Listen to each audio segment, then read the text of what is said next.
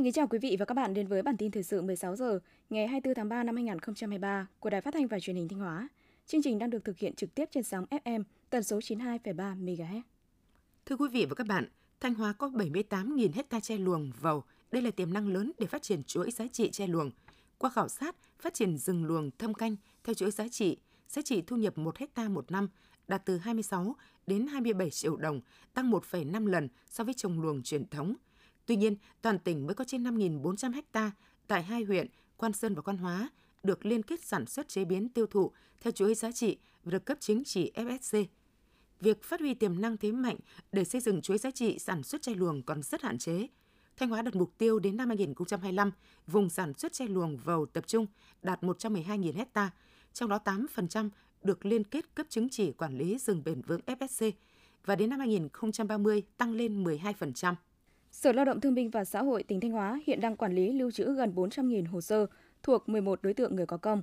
Năm 2020, sau khi đưa vào sử dụng phần mềm số hóa hồ sơ người có công, đã khắc phục tình trạng hư hỏng, thất lạc hồ sơ, giúp cho việc lưu trữ, tra cứu, đối soát hồ sơ được thuận lợi, nhanh chóng, góp phần thực hiện hiệu quả chính sách đối với người có công.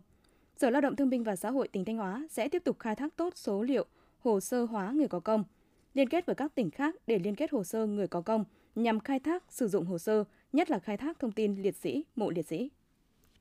Năm 2022, Bệnh viện Phổi Thanh Hóa đã phát hiện điều trị cho gần 1.200 bệnh nhân mới mắc lao, trong đó 70 bệnh nhân bị lao kháng đa thuốc.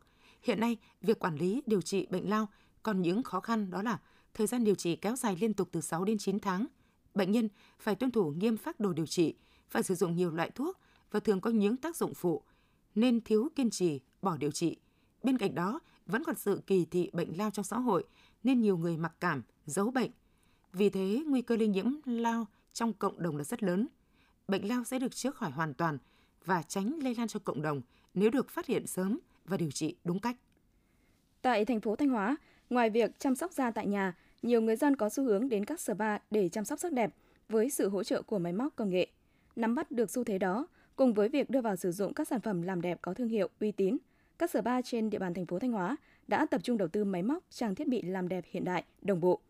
Các chuyên gia khuyến cáo để mang lại hiệu quả làm đẹp tốt nhất và không gây nguy hại tới sức khỏe thì cần lựa chọn các mỹ phẩm có nguồn gốc rõ ràng của các hãng uy tín, hàng chính hãng. Đặc biệt, nên chọn các cơ sở làm đẹp uy có uy tín, trang bị đầy đủ các thiết bị công nghệ cao, chính hãng, để việc chăm sóc sức đẹp đảm bảo hiệu quả và an toàn.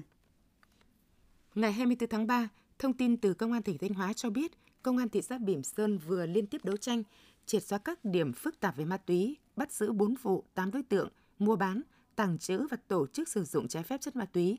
Mới đây nhất, Công an thị xã Bỉm Sơn đã bắt quả tang tại khu nhà trọ ở phố 3, phường Bắc Sơn, thị xã Bỉm Sơn. 9 đối tượng đang tổ chức sử dụng trái phép chất ma túy. Tại cơ quan công an, các đối tượng khai nhận cầm đầu vụ tổ chức sử dụng ma túy này gồm Đinh Công Thuyết, sinh năm 1985, ở xã Hà Bình, huyện Hà Trung, Trương Văn Điệp, sinh năm 1998, ở huyện Hoa Lư, tỉnh Ninh Bình và Trần Ngọc Thảo Anh, sinh năm 2001, trú ở phường An Cửu, thành phố Huế. Hiện các vụ việc trên đang tiếp tục điều tra mở rộng. Quý vị và các bạn đang theo dõi bản tin thời sự trực tiếp của Đài Phát thanh và Truyền hình Thanh Hóa. Tiếp theo là những thông tin trong nước. Sau 2 năm triển khai dự án hợp tác kỹ thuật nâng cao năng lực xử lý đơn sở hữu công nghiệp tại Cục Sở hữu trí tuệ, dự án hợp tác giữa Cục Sở hữu trí tuệ Việt Nam và Cơ quan Hợp tác Quốc tế Nhật Bản đã hỗ trợ sửa đổi, bổ sung quy chế thẩm định sáng chế và xây dựng các tài liệu về quản lý chất lượng cho hoạt động thẩm định sáng chế. Những kết quả này sẽ góp phần nâng cao chất lượng thẩm định sáng chế của Cục Sở hữu trí tuệ. Theo thông tin mới nhất từ vụ thị trường châu Á, châu Phi, Bộ Công Thương, Trung Quốc vừa công bố cửa khẩu Móng Cái, tỉnh Quảng Ninh, Việt Nam trở thành địa điểm đủ điều kiện nhập khẩu lương thực vào Trung Quốc. Trong đó, cửa khẩu Đông Hưng chính thức trở thành địa điểm đủ điều kiện nhập khẩu lương thực vào Trung Quốc. Như vậy, cùng với cửa khẩu hữu nghị quan phía Việt Nam là cửa khẩu hữu nghị tỉnh Lạng Sơn, Việt Nam có hai cửa khẩu đường bộ được phép xuất khẩu lương thực sang Trung Quốc. Khoảng 3 tháng nữa mới tới kỳ thi tốt nghiệp trung học phổ thông năm 2023, nhưng tính đến nay đã có gần 140 trường đại học, học viện công bố xét học bạ trung học phổ thông để tuyển sinh đại học năm nay. Chỉ tiêu xét tuyển học bạ dự kiến từ 10 đến 60% tùy từng trường cho nhiều ngành học. Năm nay, thí sinh bắt đầu đăng ký nguyện vọng lên hệ thống xét tuyển của Bộ Giáo dục và Đào tạo từ ngày 5 tháng 7, trước khi biết điểm thi tốt nghiệp trung học phổ thông. Từ ngày 5 tháng 7 đến ngày 25 tháng 7, tất cả các thí sinh đăng ký điều chỉnh nguyện vọng xét tuyển không giới hạn trên hệ thống của Bộ. Công ty cổ phần vận tải đường sắt Hà Nội cho biết, đường sắt đang mở bán vé các mác tàu chạy thêm trên các tuyến khu vực phía Bắc phục vụ người dân đi lại dịp nghỉ lễ 30 tháng 4 mùng 1 tháng 5. Đối với tuyến Hà Nội Lào Cai, ngoài chạy thường xuyên đôi tàu SP3, SP4, chạy thêm tàu SP1 các ngày 28, 29 tháng 4. Tàu tăng cường xuất phát tại Vinh có các mác tàu SE36 chạy các ngày 30 tháng 4 đến mùng 3 tháng 5.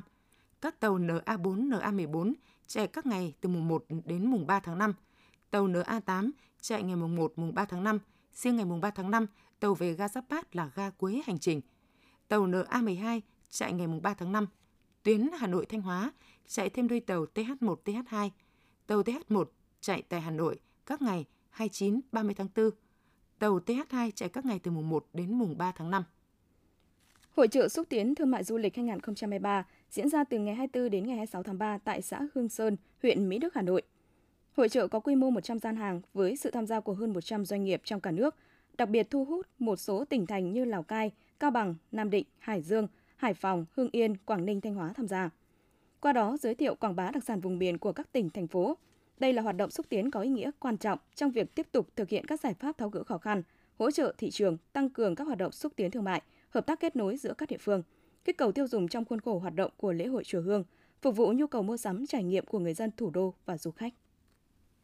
Theo Phó Giám đốc Công an tỉnh Bình Dương, sau một năm triển khai thực hiện đề án 06, Bình Dương đã triển khai được 1.290 trên 1.290 dịch vụ công trực tuyến, đạt 100%. Bình Dương cũng đã cấp căn cước công dân cho những người từ đủ 14 tuổi trở lên, đủ điều kiện để cấp đạt hơn 97%. Việc thu nhận hồ sơ định danh điện tử mức 2 đạt 61,23% so với chỉ tiêu được giao, cao nhất trong 7 tỉnh giáp danh thành phố Hồ Chí Minh và đứng thứ ba toàn quốc về số lượng tài khoản kích hoạt thành công. Chiều 23 tháng 3, Hội hữu nghị Việt Mỹ, thành phố Hà Nội khóa 6, nhiệm kỳ 2022-2027 đã tổ chức cuộc họp ban chấp hành mở rộng lần thứ nhất. Tại cuộc họp, Chủ tịch Hội hữu nghị Việt Mỹ thành phố Hà Nội Đinh Hồng Phong đã công bố quyết định thành lập 11 chi hội, đồng thời thông báo nội dung phân công nhiệm vụ trong thường trực ban chấp hành hội. Bộ Thông tin và Truyền thông vừa có văn bản gửi các doanh nghiệp kinh doanh dịch vụ quảng cáo tại Việt Nam.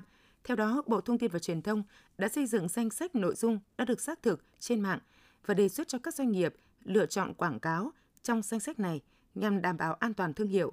Bộ cũng đề nghị các doanh nghiệp dịch vụ quảng cáo, các nhãn hàng tăng cường giả soát, sàng lọc vị trí cài đặt quảng cáo trên mạng, không để quảng cáo bị gắn vào những trang kênh, tài khoản, nội dung xấu độc, vi phạm pháp luật, chấm dứt tình trạng triển khai quảng cáo tràn lan không kiểm soát, dẫn đến việc gián tiếp, tiếp tay cho các nội dung xấu độc, vi phạm pháp luật được sản xuất và phát tán trên không gian mạng.